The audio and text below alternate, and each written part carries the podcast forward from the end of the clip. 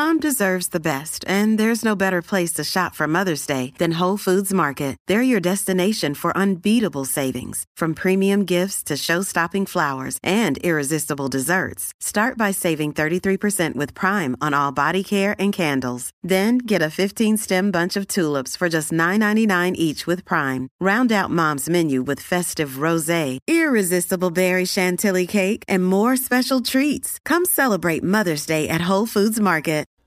This is a Dude Studios production. And hey, I'm the dude.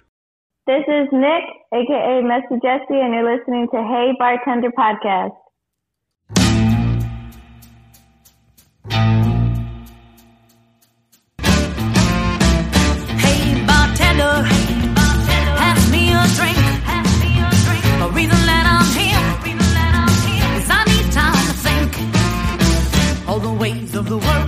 Also, can you? I I am in a. I mean, California homes are like open spaces, so it feels very echoey to me. Can you hear me? Yes, we, I can hear you just fine.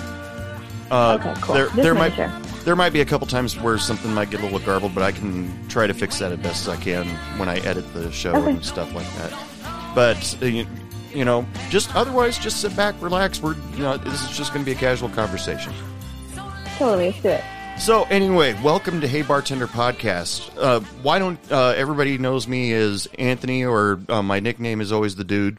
I don't know how that started. It like started back in high school, but why don't you introduce yourself to everybody? Uh, my name is Nick. Uh, if you are my fellow bartenders, it's Messy Jesse because these poor guys will make simple syrup every day, and I will wear half of it out the door. unfortunately, uh, I'm 27. Um, I'm not ter- good at talking about myself. Um, my favorite snack is hot Cheetos, and uh, my pronouns are she, he, and they, and that's about it. Uh, so where are you from? Um, I am originally from Monterey, California, and I live in Sonoma County and work in Napa. Oh wow, wine country, cool. Uh, hmm so um, like uh, with everybody with every podcast that I've ever done, I mean, we're just gonna have a uh, casual conversation, swap stories, talk about your career. Um, so usually I like to start at the beginning of your career uh, working in the service industry. How long have you been working in the service industry? Um, I believe I was 21. I switched from being a personal trainer to being a hostess, which is kind of crazy because being a personal trainer made less money than me being a 5% tipped out hostess. yeah, that's actually a big job leap. Uh, now, uh, was this uh, at a, a local gym or a chain uh, gym that you were being a personal cha- uh, trainer?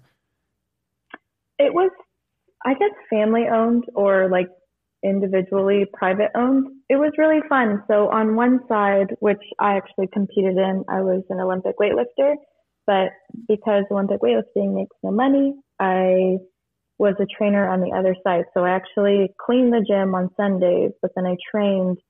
I got my personal training certification and uh, trained people on, I guess, Monday through Friday. Oh, okay. Uh, you're a potential Olympiad weightlifter. That's incredibly impressive. But uh, so, how did you all of a sudden end up going into being a hostess at a restaurant? So one of my friends who I kind of rallied into being a Olympic weightlifter, she was moving to Oregon. She was going to be a sports writer, and she said, "You know, one of my uh, colleagues asked for someone to take my place, and I thought you'd be a, a great candidate for it." And so I went in and interviewed, and I'm super awkward as a person. You'll, I'm going to say uh and like a bajillion times. So if this conversation is terrible, we're going to chalk it up to an L, and we're going to just throw it away and pretend it never happened. Well, you should Um, listen to you should listen to me editing this because I say and um a lot, and what people hear on the podcast is actually about 60 70 percent less than what I actually said. I I've gotten to the point where I can actually recognize the waveform of my own voice saying um. So I will send you so many snacks from my work for all the hard work you're going to have to do for this. but yeah, I ended up landing the job. I think I'm extremely eccentric um, outside of I guess, when I feel like I'm just being a homebody. And it was so fun for me. I was very fortunate to start in an industry that was not formal, but a little farm to table, California rustic. And, you know, we wore these really weird denim outfits and it was like not form fitting, but, you know, we, we talked about culture and uh, we had Romanesco rather than cauliflower and I didn't fit in at all. Like I still don't really feel like I fit in any of my jobs, but it was really fun for me and it was a huge challenge. I get bored very easily. So this was something that I was so into the second that I was like, oh man, I don't know how to talk to people. I don't know how to sell food. I know how to be an athlete, but I can be an athlete and still do all of these things on the side. Sure. And so I, I chose to do that.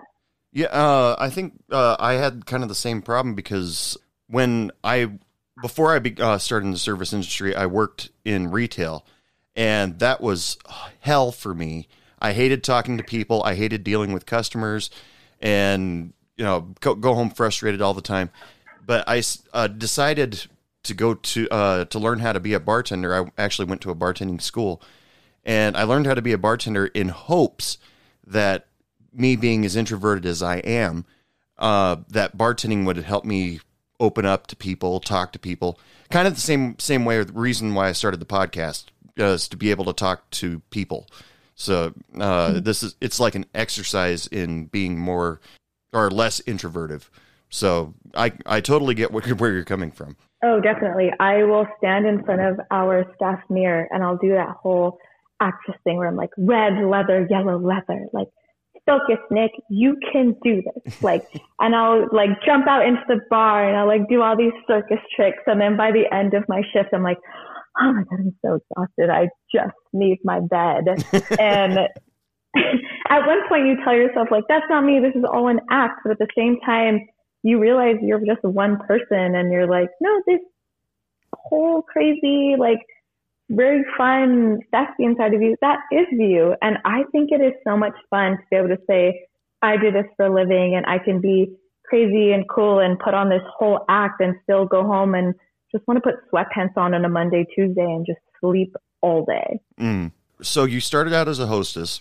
And that's usually a pretty good spot uh, to start because I'll pretty much you greet the customers, give them the menus, set them, uh, set them at a table. Uh, mm-hmm. Did you ever have any real issues with any of the customers? Uh, because you're the first person they see. You're uh, mm-hmm. they you're the one that greets them, but you're also the last person they see on their way out.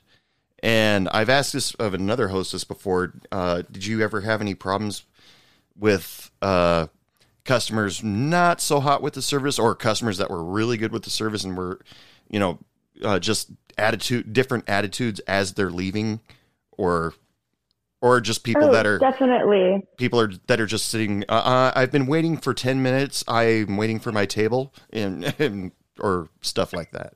Dude, you're gonna laugh at this. Okay, so our restaurant, I really don't know why. We just served fresh veggies on like this these really beautiful ceramic plates. It was nothing crazy. You could make this stuff at home. And people would come in and be like, oh, we like specifically traveled here for this restaurant. What's the quote time? And I'd be like, it's about three hours. And then they'd be like, yeah, put us on the list. I'm so excited for this uh, crudité plate. And I'd be like, wait, what? Okay, okay. And I would put them in and they still had this really great time. And I was confused because at that point I had like the palate of a little child that eat like an orange and an egg a day. And I was like, why would you wait so long for fresh, beautiful veggies? Um, so that was very positive. I didn't, I haven't had that experience since I stopped working at that restaurant.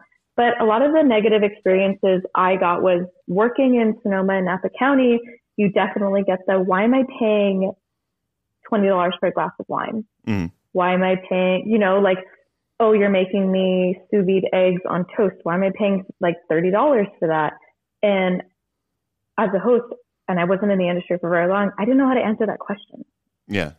So those were definitely the negative parts that I dealt with. And I very much have a fire energy about myself. So rather than being like, I definitely understand. I'd be like, I would come at them and I'd be like, oh, what do you mean? This is like my job. These are my people. Don't come at my family. so I learned very quickly if I wanted to give my servers a tip so they would tip me out, I'd be like, I'm so sorry. Let me go get a manager. All will be well. Don't worry. hmm So those are my like super weird positive and negative experiences. Well, you didn't uh, since you're uh, they didn't know you're uh, you were an Olympic contender for weightlifting. Uh, you didn't get all hunk. Uh, they they didn't know that you, there was a possibility you could get all Hulk strong and you know flip the table on them or anything like that, right? Oh, definitely. No one saw these freaking guns that I have. I'm exaggerating, everyone who's listening, are my two friends. but we wore these like super denim, as I was saying. They were dresses, but you couldn't, they were flat. They were so puffy. It was like I was wearing a denim garbage can. So again, no one saw the muscles that I was working with for three hours a day. uh, I mean, uh, uh, when I saw you're a weightlifter, I, be- I was waiting to use that uh, that comment of being Hulk strong and then flipping a table. Uh, that was like number four on the agenda, but um, I definitely will always be like, "Do you want me to fight them?" to one of my servers, and I'll be behind the bar, and they'll be like, "No, I was just telling you in confidence." I'm like, "Let me know if you want me to fight them." There's no reason. I don't need to do that. yeah, you uh, just out of, I, I'm sheer curiosity. Uh, what what did you lift? What was what uh, what's your max or what? Are they, I, I'm not a weightlifter. I don't know what they do, but what did you? Okay. And I was just telling my partners that I used to cut down from 120 pounds to 107 pounds to lift 170 pounds in the snatch and then like 205 pounds in the clean and jerk. And to be completely honest, if you look at the Olympic games that are going on right now, there was no reason I needed to do that. I was very subpar. 2016 in the trials, maybe that'd be good, but now everyone's in such a high caliber. It's just like, wow, why did I waste all that time instead of living life and eating all of this fun, like duck liver pate and everything and like this beautiful margarita pea. I was working in such a beautiful industry, just completely missing out on everything. I would look at my friends and be like, no, I would take, I'll take a sparkling water with bitters. That sounds so delicious right now. Wasted time, dude. So much wasted time.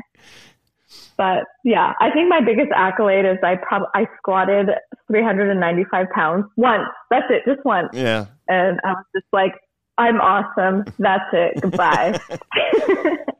See, at the job that I have right now, every once in a while we get these uh, kids that come in and think that uh, as soon as they're, uh, I work in the wind industry. I, I climb the turbines and uh, work on those things. And, uh, but these kids come in and they come in and, uh, you know, eh, they, I got to be in shape for this job. And I said, no, because if you, uh, if you go to the gym at night, you're just going to be tired for the next morning. That's, that's all you're going to do. But, you know, one guy was bragging that he went to the gym and deadlift uh, 300 pounds. And to me, that means nothing because I'm not a weightlifter. I'm really not an athlete at all. I mean, I I do some things that are considered athletic to some, but um, he was he was like I deadlift 300 uh, 300 pounds yesterday, and but the guys that I work with who did do weightlifting when they were in high school, uh, they sat back and said he shouldn't really brag about that. That's not much. And I'm like, okay, whatever. Yeah, I think you very soon, hopefully soon, you realize that it's all relative. It's not, and this applies to life. Like you stop looking at other people and comparing yourself and saying, I'm hitting this number because someone else is hitting this number, or like I'm getting this far in life because this person is getting so far in their life. And I try to tell my sisters that where it's just like, you have to go in every day and say, this is the best thing that I can do. And oh, it's so goofy. I used to chase numbers. Mm. No one cared about those numbers except for me. I didn't wake up and people were like, who gives a shit? Let's go eat some pizza after this workout. Well, you got to have personal goals. I mean, Yeah. uh, there's nothing wrong with that. Unattainable goals though were like a little insane where I'm like, I want to snatch 300 pounds for what? Yeah. Who's go- like, no one cares. Yeah, that was my whole uh, idea on it. So what? You can lift 300 pounds. How often does that come up? And, Right. and so, and besides at uh, at the job that I have right now, it's uh, we're not allowed to carry anything over 50 pounds without help to avoid uh, back problems and or strained muscles or something like that. So I was just like, whatever, you know. You were so lucky. Sometimes I carry Topo Chicos and I'm like, is anyone going to help me carry these upstairs? and I'm just like such a baby. And they're like, you like lift for a living. And I'm like, no, it's so heavy. Like I'm just, I'm so dainty. And they're like, no, you're not. You're built like a freaking like running back. carry them. Ah. I'm like, I regret telling everyone my Instagram. This is the worst. so after being a hostess for a while, did you move up to server? okay, this is okay, this is kind of funny, but I wanted to be a server so bad. And so what I started doing was as a host, we would our restaurant was small. We had like 20 tables and we'd still do like 300 in the morning and then 200 at night. And I really didn't understand that turn time. But I just just start bussing tables and acting as a busser. And then I learned how to run cards on the system. So I started running cards for servers and then they would get new tables and they'd be like, how did I turn that table so fast? Like Mm. just so oblivious. Like, wow, like at service, I'd be like, wow, I'm so fast. And I'm like, no, you're not. I did that for you. You were an awesome hostess then, because uh, most of the time hostesses Yeah, don't have time to do that. No, and I would just like run back and forth, and eventually I would just take tables and like from the host uh, stand in like maybe the first couple tables, and no one no one questioned it, no one really cared. And then I would go and do a checkout at the end of the day, and then I would get tipped out, and they were like, "Who'd you train with?" And I would just make it up. Like my best friend worked with me, and I'd be like, "Oh, I, you know, I trained with Max." It just lie through and they'd be like, that's great. So I start getting on the schedule as a server, which I was like, that never happened. I slid through and I was so lucky. And that's how I became a server. Oh, um, before That happened very fast.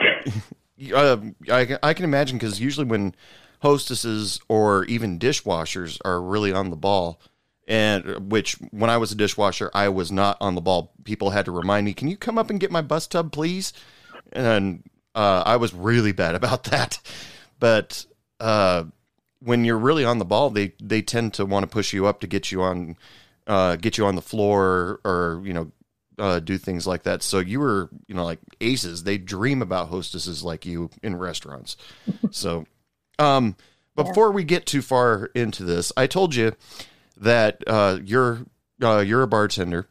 Now, I usually encourage people that come on my show to give a drink special.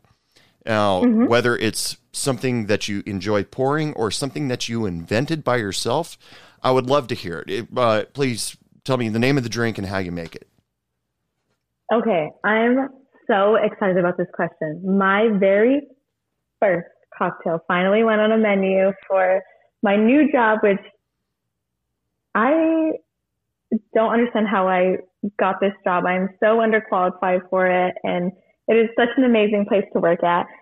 It is my own tiki drink, so it's a uh, one and a fourth quarter of dark rum, and then three quarters of London dry gin. You can use botanical, I guess it doesn't really matter. Uh, half an ounce of spicy honey. It's literally just honey and whatever peppers that you have. Quarter of Canton just for like a little bit of ginger. Dash of orgeat, a dash of spicy bitters, which is again is just like a pepper and orange bitters. Um, and what else is in this cocktail? I really don't think there's anything else to it. You shake it and throw it in a Nick and Nora or honestly like a single rocks glass. It is so delicious. And I don't drink cocktails. I am like a purist and will drink tequila and Budweiser all day. Mhm.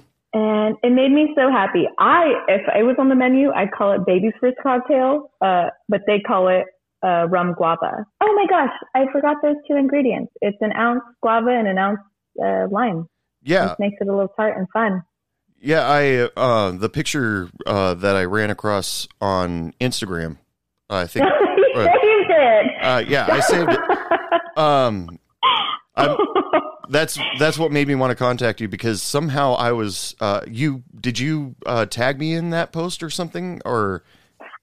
I did. I was just so hyped up, and my bar manager, when he had me make the cocktail, he looked at me while we were doing nothing, and he was like, "Nick, make a cocktail," and I was just like, "Like for fun or what's going on?" And he was like, "Yeah, for fun." And I played with it like three or four times one day, and then like a few other times one day, and he was like, okay, make it Napa, like make it very important, like very niche to our restaurant. So I try to find ingredients that we could pick from our farm. And I was just like, this is so cool. Like this is very much what like Du talks about on like just keeping it real and keeping it like so true to you. And I was very excited about it. So I did tag you. Yeah, uh, that, I'm I'm happy you uh, you tagged me on it because it gave me a chance to you know contact you, uh, find you, and then uh, bring you on the show. Uh, I was just like, well, that's awesome. Somebody's personal drink gets put onto a uh, the restaurant menu as a specialty. So Mm-hmm. yeah, that's that's totally cool. That your your bar manager or your restaurant owner was just like, make us something, be creative. What do you got? And Yeah, I was very rewarding because I'm definitely the youngest by, I don't know, like 10, 15 years on these other bartenders that have owned and ran restaurants. And they were kind of very much like, Nick, we've already done this. Like, you need to work on figuring out how to do this on your own. And I'm like very, I feel very shy, even though I feel outspoken at the same time, but I didn't think that I could do it. And so for everyone else to rally up and say, you can do this, it was such a boost of confidence for me to look at the menu and go, holy shit, this is, this is on the menu and people order it. This is so cool. it was like really just confirmed that maybe I am meant to be here. And I, I felt very good. Yeah, I'm uh, I'm thrilled that you uh, tagged me in that post because uh, I love it uh, when people contact me. That's uh, that's one of the coolest things about doing this podcast. And, uh, and I'm which led. Uh, were you expecting me to say, "Hey, you want to come on the show and talk about it for a bit?" And were you expecting that to happen? No, not at all. I was just expecting like it wasn't even rewarding. I was just like, hey, I did this. Like one time at my old job, I spilled hot simple syrup all over me. Mm. It was like my last five minutes when I shut down. I was like, I got you, bartender. Don't even worry, I'll make it. And it was a huge Cambro, like the biggest one you can have.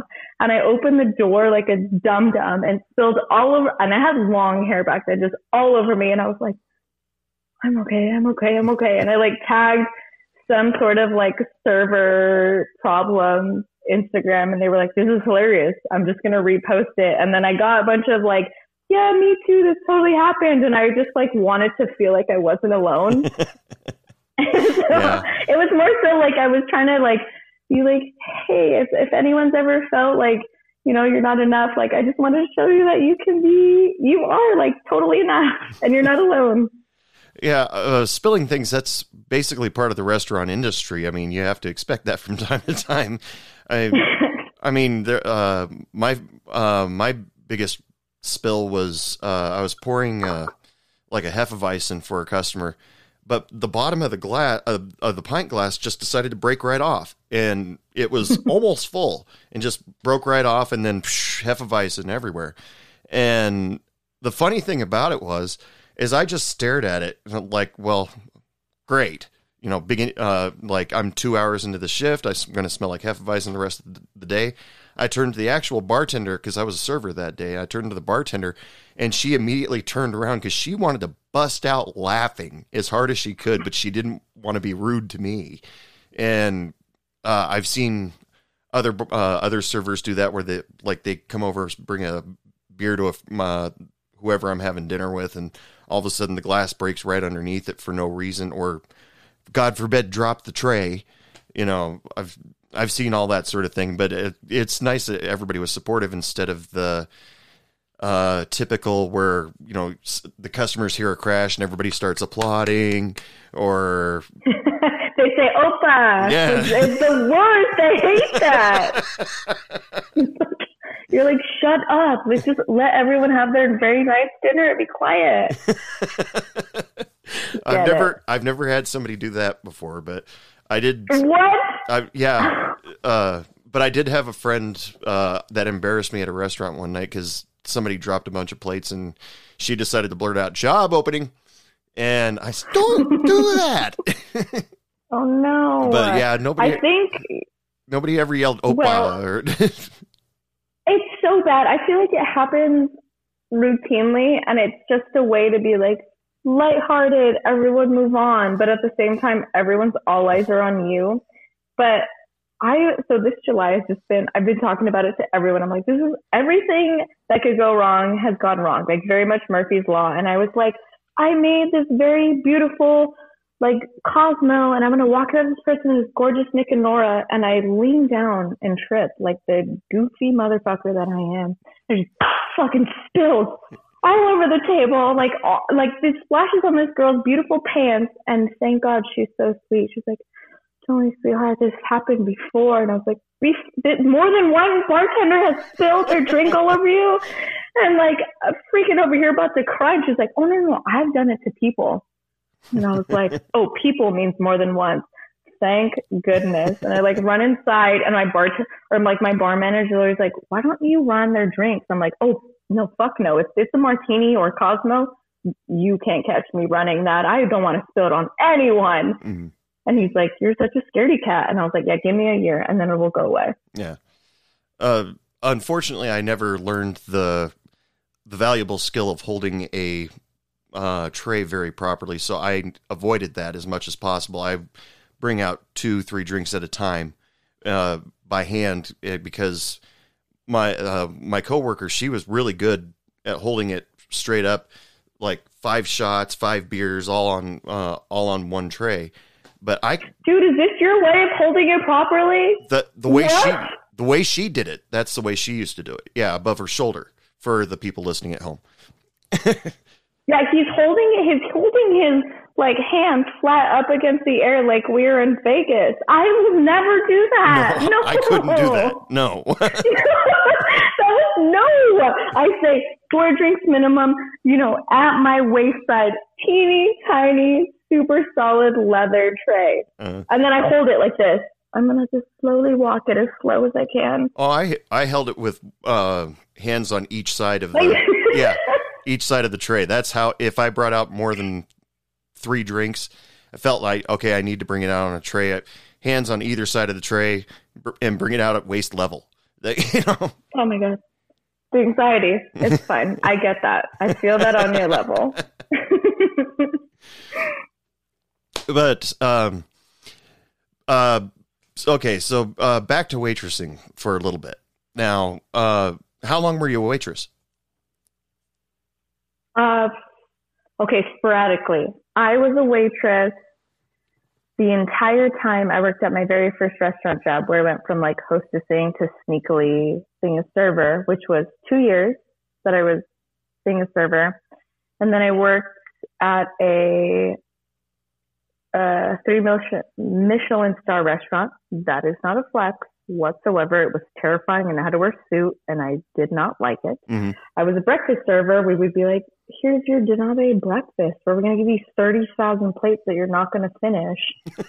Did that for like on and off for two years and I fucking hated it.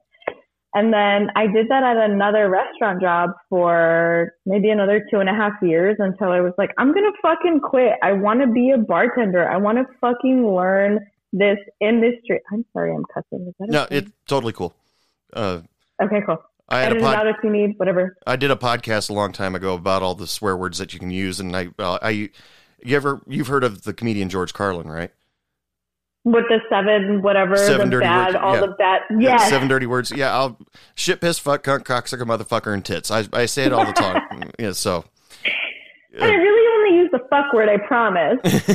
um, it's, mo- it's probably the most favorite popular uh, most popular swear word out there so it is my favorite one, but I was like to be completely honest, I'm gonna sound like a psycho, but I was in my early 20s. I was going from that three Michelin star restaurant for breakfast, and then I was sprinting to that uh, denim wearing restaurant for lunch, and then I would sprint to this Italian restaurant to dinner until midnight. And I was just doing this triangle like I didn't need sleep because obviously I'm in my early 20s Yeah. where uh, nothing matters for so long until I burned out.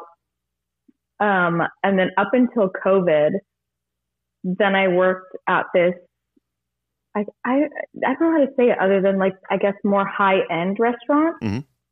Where I was hired as a bartender. Um, but until you learn this be- very beautiful, intricate menu, you have to be a server or a captain. And finally, I guess maybe eight weeks ago, I was finally able to be a bartender and feel like I was who I was again. Mm. And that felt very powerful to say, you know, this is who I am. This is what I want to do. Right. So I think I was probably a captain in terms of years longer than I was a bartender, but I don't think I ever felt like home in the industry until I was a bartender. So I guess maybe like 10 years compared to five years. So um, you'll have to clarify for me. What's a captain? this is a freaking fancy way of saying server. We're Oh. servers. We're food crumb janitors. Okay. Like, let's not get it confused, everyone. Just, I want all my friends to know that we're like, in Napa, it's very like pertinent to be like, I'm a captain. It's like, no, you, we serve food. That's all we do. We just serve the food and we sell the menu. That's it. Just a fancier title. Okay. oh, very much so. Yeah. Yeah. Well, eh, whatever works. But um, uh, but we were talking about holding holding trays, and I I'm sorry I keep going back to your uh your weightlifting days, but did you have to ever carry one of those big ovals, big oval trays, uh, and where you had to put out the legs and you know serve that way? No, at the fancy restaurant, I need to. Okay, people who are obviously listening to podcast, you can't see. Dude, I'm gonna do this right now. We had to carry this huge wooden tray that carried the donabe breakfast that I was talking about with like the 30 intricate plates, and you'd have to hold it like this. And we were in suits, and we would carry it upstairs, like whatever those British people are that march up and down with the stupid hats. Yeah, yeah, the Royal And- Guard. Yeah, Yeah, and you were just like knocking, and you're like, okay, we did. I'm not gonna say names. We did like serve famous people and be like, hello, you requested um breakfast at this time, and we would knock for like 15 freaking minutes, just like holding this tray, shaking. You try to put like your leg up, but it's so heavy, you would knock over the donabe. So I didn't carry the circular plates, but you know, my delts were freaking jacked after that. so you had to carry the tray straight out. Your arms were basically straight out in front of you. The trays for sure. I'm 4'10, but my wingspan is still pretty long. The tray would go out all the way where my arm is. And you would just hold it right in the middle. And you were like, lats, please work. and shoulders work. Um, for, and we had, we only served five rooms, but five rooms for like 15 minutes. You were just like, I'm dying. I hate this. I want to quit. This is the worst. Every day. Meanwhile, somebody who makes way more money than I do, or makes, or has uh, a famous celebrity of some kind, is or potentially just somebody who has a lot of YouTube views, is just waiting for their breakfast, and you have to stand there suffering, holding this thing, kicking the door down, basically. Yeah, am I allowed to say that celebrities, even at my work now, we serve a lot of celebrities. Um, they're the worst tippers, and that's why I believe the rich stay rich is because, you know, people are terrible tippers. Yeah. Uh, I've uh, whenever I hear about a celebrity that's a good tipper, it typically makes the news or a Reddit or a top ten on uh top top ten on something because I've heard of um celebrities that uh like I well it's well documented. Bill Murray, I've heard he tips one hundred percent of the ticket. I've heard that too. Yeah, yeah, everybody knows that. But I've heard about some bad tippers, bad tipping celebrities. and um, you know I'm going to play nice because uh, I know a lot of celebrities have uh, been a server or a bartender at one time in their lives, and I'd love to have them on the show. So I uh, so I got to play nice, but. Um, but uh, yeah, it depends on it depends on the so-called celebrity, and I'm not even sure what the term celebrity means anymore since people are just being famous for the sake of being famous. It's you know like what do you do? and and Oh, I know. Like influencer is a real thing, which I kind of feel like my sister is like an aspiring influencer, and I'm just like, how are you? I work so many hours. How are you making money by just what are you influence, influencing? What are you doing for the world and Yeah. like for the people? Which is fine, whatever.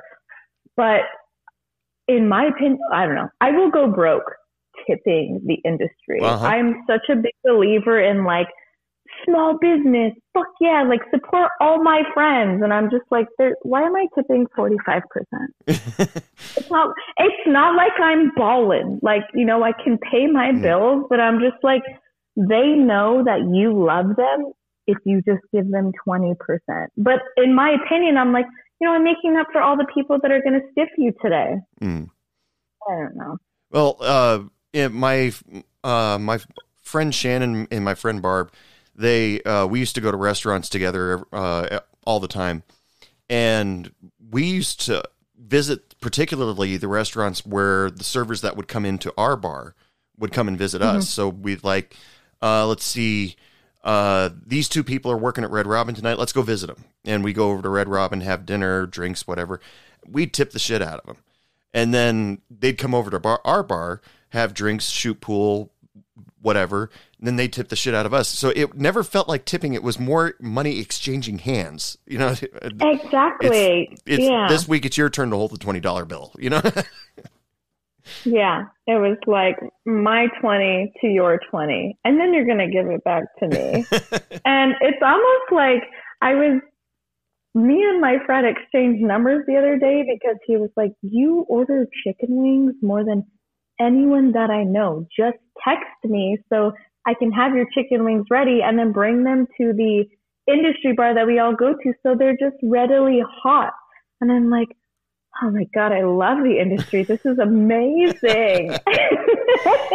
oh yeah, I used to do that. so cool. I used to do that too when uh, some of the bars that you know, like my bar was the latest bar open, but some of the bar bartenders and servers couldn't get the bar closed early enough so they could come over to the bar. I by the time I stopped serving at 1.30, but I could have drinks out on the floor until two thirty.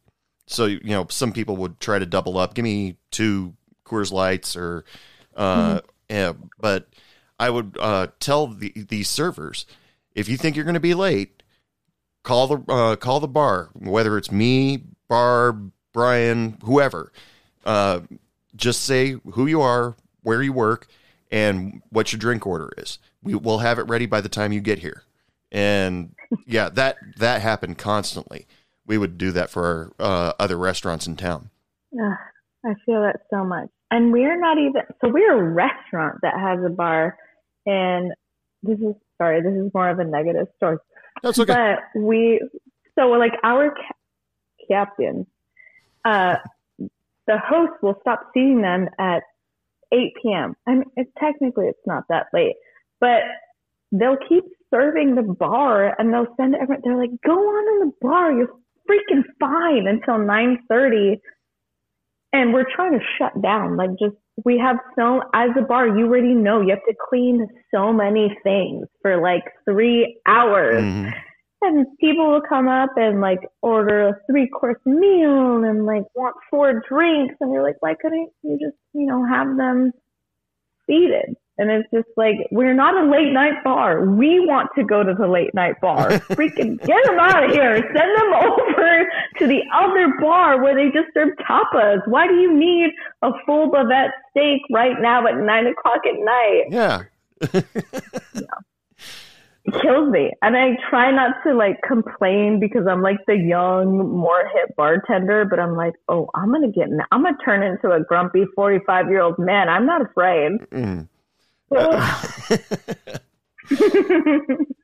So, um, without uh, naming names or any specific stories, uh, uh, what's your clientele like? Uh, what are your regulars, the, uh, the people that you like, or you know, let's we don't need to talk about Karens or anything like that, but uh, oh, absolutely. what's your clientele like? Or is is it more uh, quiet dining, or uh, do you have do you have a TV in there playing uh, the whatever sports game might be on playing or whatever?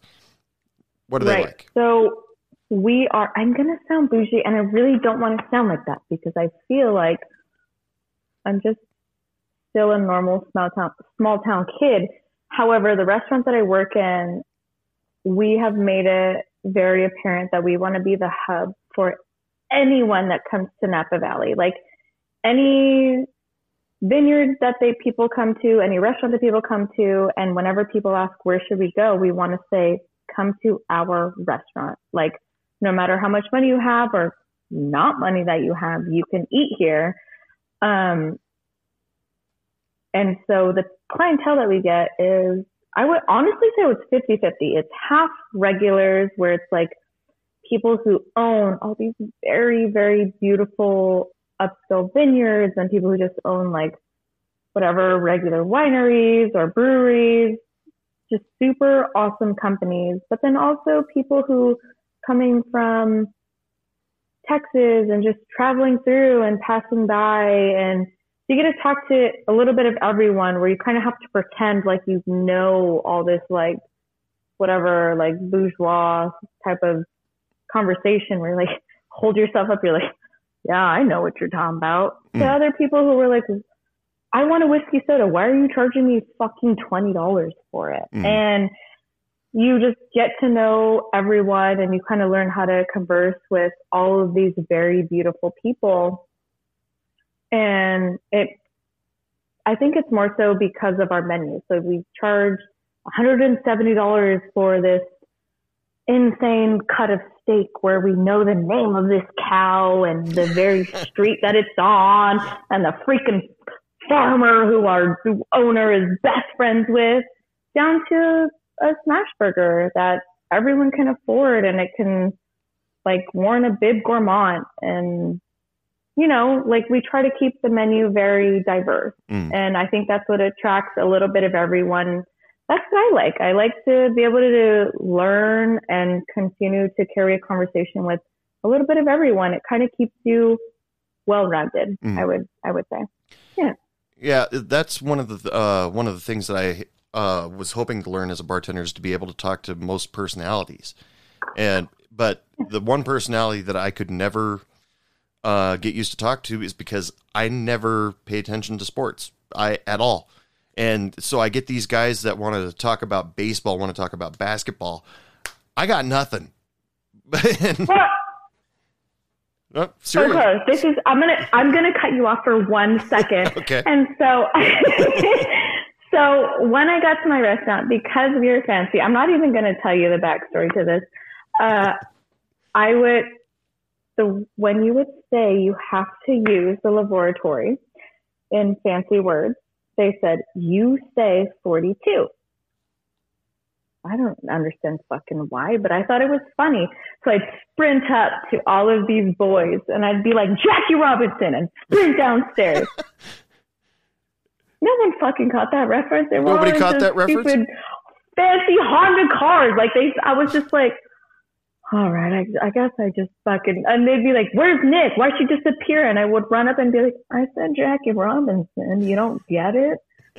and it's just like, my one of the sous chefs would be like, "All right, we're throwing in Omaha. We're gonna put this ticket over here," and people would be like, "What?"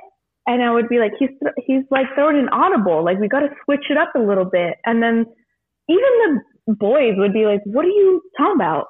And I was just like, "Never mind." He's like moving the ticket. He said it was it was gonna be up first, and now it's up third. Like it's it's just like having to explain sports is something that I very much love. I grew up an athlete. I get it. And then when it's, I don't know, we're in a fancier place where people like constantly see McLarens and Ferraris and I don't know, all these dumb cars that I don't know about.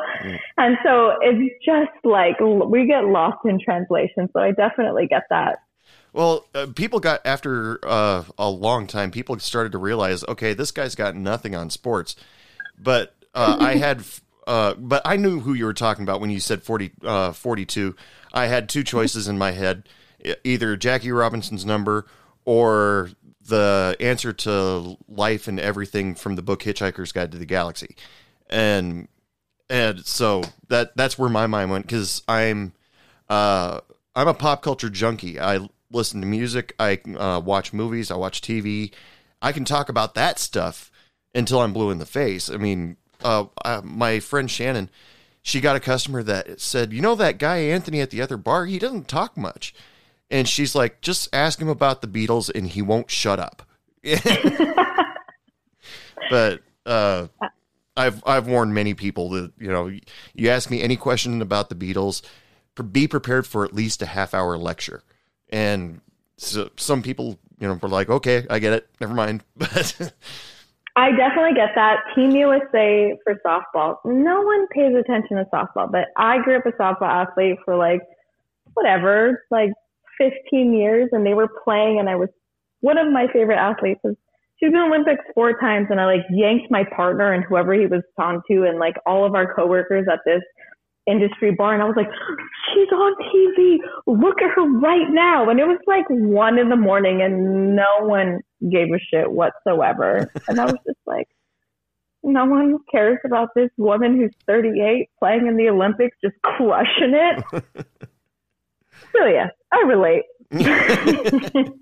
I mean, I I know the um uh some of the major uh you know, I know how to keep score in most of the sports. I know how they're played, but player statistics very uh the players other than the ones that don't uh that the ones that have a, a lot of high sponsorships, highly visible sponsorships, I know who they are. But if you want to talk about statistics or strategies or plays or specific games in specific years, no, you, you won't get that from me. Oh, you're not into like specific sabermetrics of like the whatever, yeah. like a very specific team that no one cares about. You will not, not into that. you will not catch me ever playing fantasy football. Ever. No, I get that. but it's like, I think it's not so much about the topic, but you kind of click on a topic that you can relate. So there's this person that comes into the bar, so fucking sweet, but he's rich as shit. I, I don't want to freaking talk to you. Don't order two orders of caviar in front of me and then like a freaking like pappy and make it into an old fashioned, which is fucking blasphemy. I'm a purist. Don't do that in front of me that I have to make and cry about.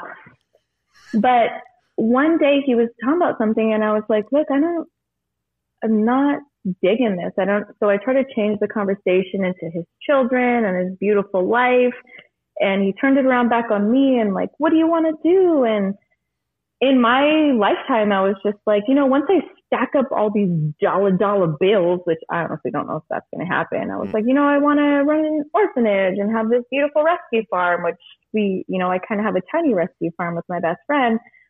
Um, I was like, I want to do this. And we immediately connected. He was like, Oh, I have all these connections. Like, didn't you know my wife does X, Y, and Z with the government? And he was like, you just let me know, like slid me his card. And immediately we were able to have a conversation for like 20 minutes.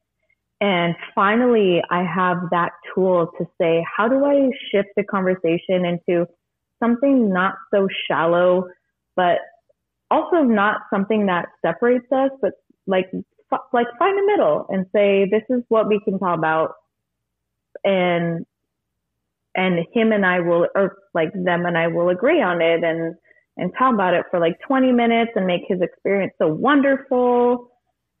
And it's a skill that I, I think you just have to learn by being in the industry. Yeah, uh, that's one of those things that I thought uh, I was talking about it with somebody else a while ago that uh, of developing a college course or a high school semester or something like that, where everybody has to work in the service industry, and you can learn communication, you can learn uh, uh, bookkeeping, you can learn all this stuff just from working in a restaurant for three to six months instead Mm-hmm. of being one of those people that's entitled and thinks uh, that they're, you know, how come it took you five minutes to bring me my cup of ranch, you know, but oh, you you just got a migraine. It looks like over that, that phrase. No, you know what it is? It's because I believe that every bad experience I have with a server is like retribution for me as a kid going, oh, Mountain Mike's is open for three more minutes. I'm to order a pizza. Like, and just be terrible. And they deliver and I do, you know, I just tip them like $2. And I was worse at 18. I was a freaking worst. So like at 12, I'd be like, can I have ranch? Can I have pepper? Can I have salt? Like not just freaking ask at one time. And I thought it was cute. Like I thought they wanted to talk to me and they were like, are you fucking kidding me? And so now I know that it's karma every time someone does it to me. so it's like, fuck. Yeah. oh, kind of like my mom always warns me. It always comes back eventually. hmm but um but you had to deal with the the whole covid uh pandemic like everybody else did did were you unemployed for a little while I was honestly, I was only unemployed from February to the middle of April, not even the middle of April, from February to March. We closed on St. Patty's Day. And then from December to uh, maybe mid uh, January. Very, very fortunate being in Sonoma and Napa County because apparently no one believes in rules out here, seeing that it's, you know, whatever. We bring in revenue from tourists, whatever, neither here nor there. Mm. Um, but we did to goes. It was insane. It felt like it was a stacked breakfast, stacked dinner, like on a Saturday night every day. hmm Like people refuse. I think it was like emotionally people refused to cook and they were just, and it wasn't like the support of the community. They were like, I'm not freaking cooking. I'm going to have my comfort food, which I understand because I did the same thing. I love McDonald's. Chicken nuggets are my favorite. I don't care the, the I don't care what caliber of place I work at. I love chicken nuggets. um, and so it's not like I was affected very much.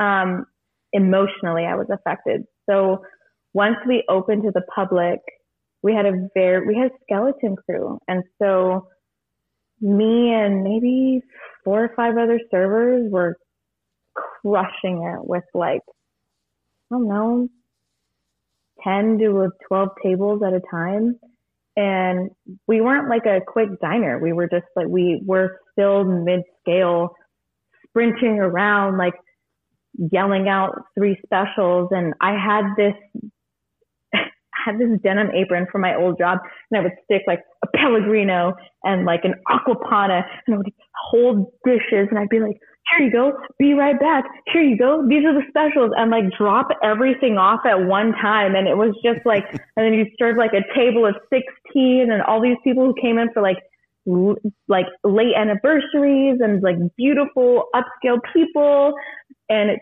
it just starts to get to your head and you're like fuck covid affected me and you don't know that until covid's over Mm. which it's it's still not technically Technically, no. Yeah. Uh, but uh, it was hard on a lot of people. Uh, and I, Mhm. every day I heard the word non essential when it came to restaurant that. industry. It made my skin crawl uh, because, you know, you referred to the service industry or the job as one lawyer decided to send me an email about it. It's not the people that were, uh, uh, that were what's the word I just used? Uh, uh, it's not the people that were not important. It was the job itself. Well, the the restaurants were still open and they were doing drive Mhm. uh, to go service and stuff like that. But a lot of people were unemployed and just sitting at home. And when you're referred to as uh, some people, I don't, I really don't blame for not coming back to their restaurant or whatever, because when you're referred to as uh, non-essential, that that hits your self-esteem a little bit, I'm sure.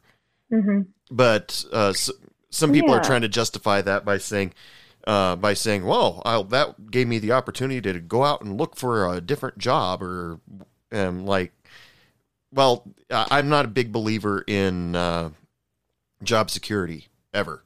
Uh, you know, Right. uh, I don't, you know, the some bosses will help help fight for you. Some bosses won't. They uh, they'll, you know, you say you said some something sarcastic to a customer one day, and then you sometimes you have it's a roll of the dice whether or not the uh, your boss is going to side with you, or if the boss is going to say, okay, you need to be nice to them, and uh, so your self worth, you know, especially during COVID being referred to as non essential, that had to hurt a lot of people.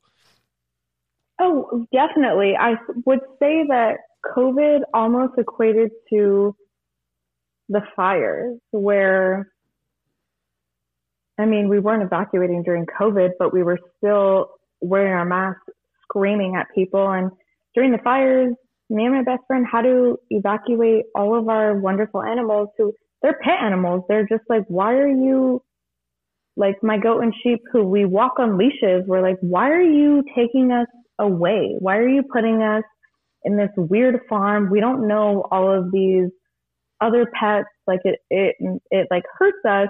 And then we were going back to our jobs, putting masks on, and even through the mask, we were at the end of the night, we were like blowing black ash hmm out of our nose and say, and people were just like, like, why are you crying about it? You don't have to work there. Like, it doesn't, like, you don't really fucking matter. You are replaceable.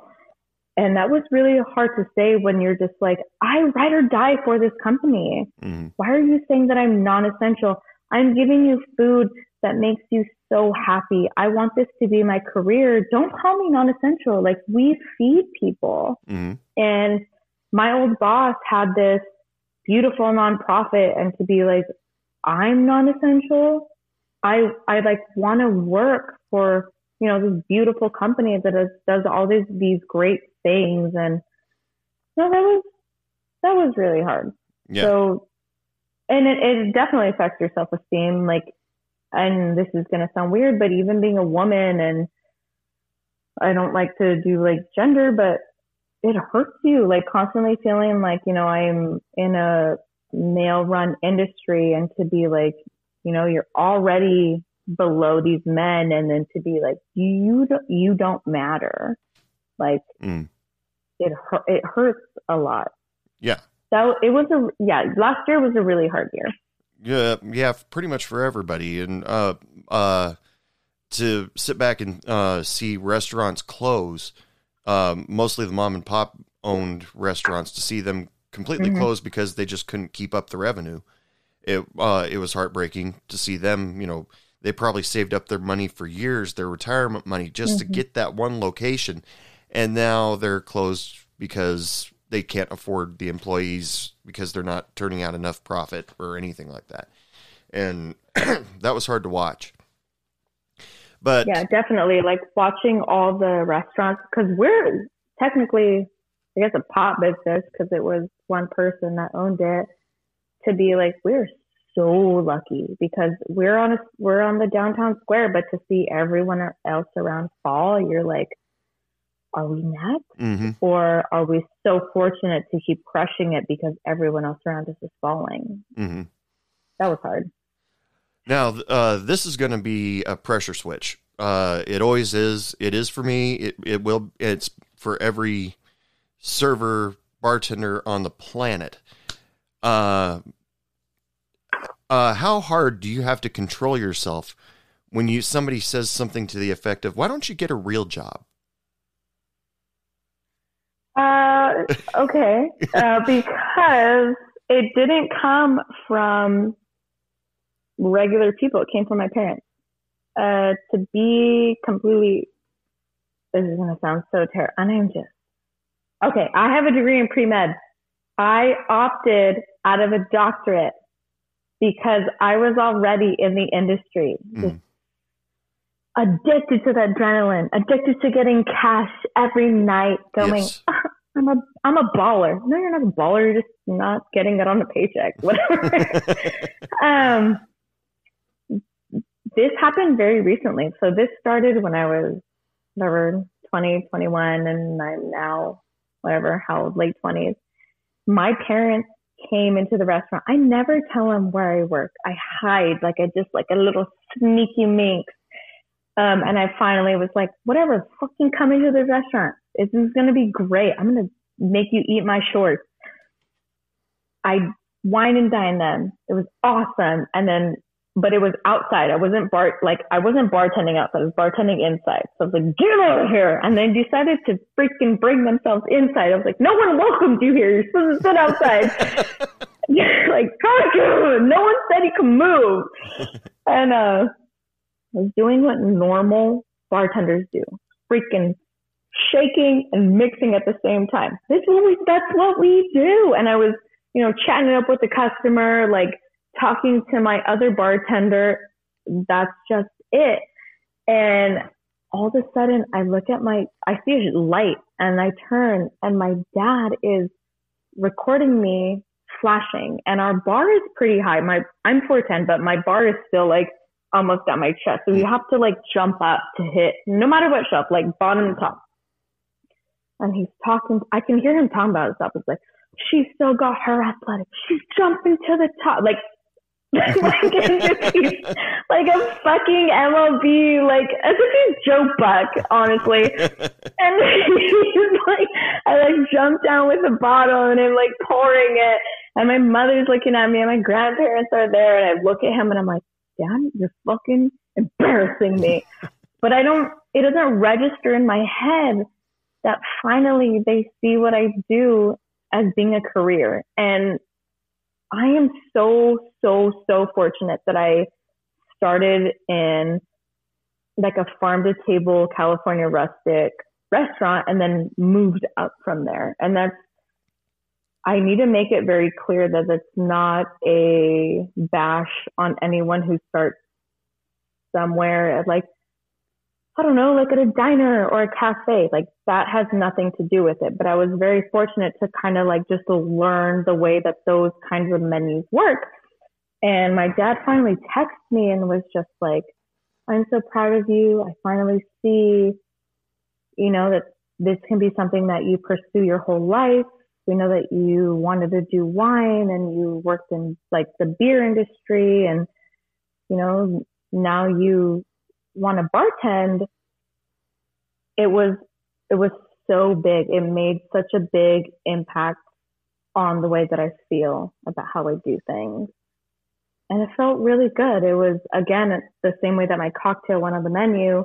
It was another confirmation that I'm meant to do this. I want to do this. I'm gonna freaking steal that the freaking bar program from my manager once he leaves because I know he's leaving. and so you have to just you have to have conviction. You have to say fuck what people say. Like I don't want a nine to five job. I get to wear like a very cute freaking outfit. I get to work weird vampire hours. Like you have to just not give a fuck about what people think. Mm. And all of that goes away because you say, I love this job. I love the adrenaline. That's uh, very profound. Uh, that uh, that was well put, and uh, yeah, I got nothing to add to that. I mean, you get uh, you finally get your parents' approval to the point where they're video uh, making a video of you with play by play. That's that's just incredible. Yeah. well, It's, uh, yeah. Well, anyway, time to wrap up the show. Um, uh, Nick, thank you so much for taking the time out to be on be on Hey Bartender podcast. It's uh, an honor to meet you, and it's great to meet you. Um, if you if you want, uh, is there anything you want to plug right now um, that you got going on? Um, I suppose I don't want anyone else to know like my TikTok or anything, but my Instagram is thicknick. It's T H I I C K N I K K. I more so talk about I didn't even talk about this at the beginning of the podcast, but I uh, deal with bipolar one and how it affects me in the industry and my eccentricity. And so I'm very vulnerable on it. And I think it's very uplifting and makes you feel less alone um, in terms of not even people in the industry, just everyone in general. So I'm going to plug that. Uh, I, if I bash this, I'm so sorry, dude, but I don't know. It was so fun talking to you. Thank you. Yeah, yeah. It uh, it was great. So, um, so, yeah, you mentioned something about that earlier. You want uh, you uh, wanted to start an uh, orphanage, or you work uh, you or what was? I can edit this to make sense. Trust me. Um, but what was what was it you, that you wanted to talk about bipolar bipolar disorder or? Um, not so much. I don't think that I wanted to talk about it, but I think it's I think it's important to know that like if you work in I work in an industry kind of there's a type of not darkness, but there's a type of personality that you have to have to stay strong and stay in the industry and not just say like, you know, I was in it for a year or two and you have to have thick skin, but also this weird darkness that says, you know, constantly getting attacked. I constantly have to be this type of person. And I think with having a personality disorder, it's easy for me to kind of turn on and be like, I'm fucking ready to crush this. And other days you're like, I really don't want to crush this. I'm going to still turn it the fuck on. And so there's days when you're like, this is who I am. And there's other days when you're like, this actually wasn't me. And I'm still going to be the other me that I can be. Um, we don't have to talk about that on the podcast, but if you don't want to, but I think it's really important to know that, you know, other, there's other people that struggle with, there's a lot of people that struggle with bipolar and it doesn't have to be as extreme as mine, but it, you know, it's something to be said and to say that, you know, you're not alone. There's so many people that struggle with it and, you know, stay strong. You can still crush this industry. Yeah, I I think I'm going to leave that the way it is. That I like I like the way that sounded. So thank you so much for that. um so yeah, Nick, thank you so much for being on Hey Bartender podcast. You are welcome uh, back on the show anytime you want uh, if you've got a new story or whatever or just shoot the breeze because uh, you're a lot of fun to talk to. Dude, you were so awesome. I was so afraid. I was talking to my partner like for the last couple of days and I was like, I'm going to fail it. I'm so afraid. And that he was just like, you're just talking to a person. and so yeah, thank you for dealing with my awkwardness. It's it's not like uh, this is the Conan O'Brien show where you got an audience. This it's just you and me. So, uh, so. Not singing a love ballad. What do you mean? I'm about to go. but thank you so much. Thank you, love. I hope to talk to you soon. Okay. All right, people, it is last call, last call for alcohol. Come on up and get your drink. Uh, you might want to limit yourself because I've kind of been lazy about getting the uh, dirty dishes and doing the dishes, so kind of limit yourself. Wasn't she a great guest? I mean, seriously, that story where she was talking about her parents coming into the restaurant, I loved, I loved that. This, I've been nailing it with getting into uh, these awesome guests for this podcast. Hey, if you want to be an awesome guest on the podcast, all you have to do is email me, dude at heybartenderpodcast.com. If you don't want to be on the show and just want to share a story that I can share on uh, the podcast, feel free to do that. If you just want to share a drink special that you want to share to the masses, I can do that for you too. Either email me uh, at my email address, dude at heybartenderpodcast.com, or you can follow me on Facebook and Instagram. Both are Hey Bartender Podcast, and you can DM me your information there. I love bringing on guests on this show. Uh, all, all, all of us bartenders, servers uh, that go way back uh, uh, have these awesome stories. And, you know, to hear people uh, talk about how it helped them out in life or how it you know it it made a difference on what they what they became or what they are today. I love these stories. It's just fucking awesome, isn't it? Also, people, remember to visit www.heybartenderpodcast.com where you can pick up some Hey Bartender podcast swag, buy a t shirt, support a podcast. That's uh, what I'm telling you guys. Um, and you can also listen to past episodes, current episodes. Uh, you know, just go over there and check it out. See what uh, see if there's something you like. Hey, also remember, go over to Apple Podcasts and give me a review. Give me a star rating. Five stars would be awesome. Give me a uh, give me a review, and at the end of August, I will be choosing one person out of all of those people, no matter what they what they said about me.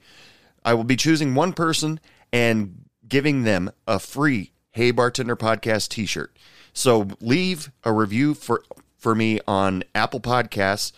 Review Hey Bartender Podcast, and you could win a free Hey Bartender Podcast T-shirt. I might maybe more. Depends on uh, what my budget is that month. Usually isn't great, but thank you for listening to Hey Bartender Podcast. It, you guys are completely awesome for helping support me and building up my listener base. Uh, tell your friends, tell your family, tell anybody who's ever worked in the service industry, or if you're uh, listening to this podcast while you're sitting in a restaurant, tell your server about it. Why not? I mean, it's it, don't think of that as in lieu of a tip because the yeah that would be just rude. However, people, as usual, I just want to wish you all lots of love, lots of sex, lots of happiness, and remember, don't take any shit from anyone. Good night. What do you mean it's last call? I just got here.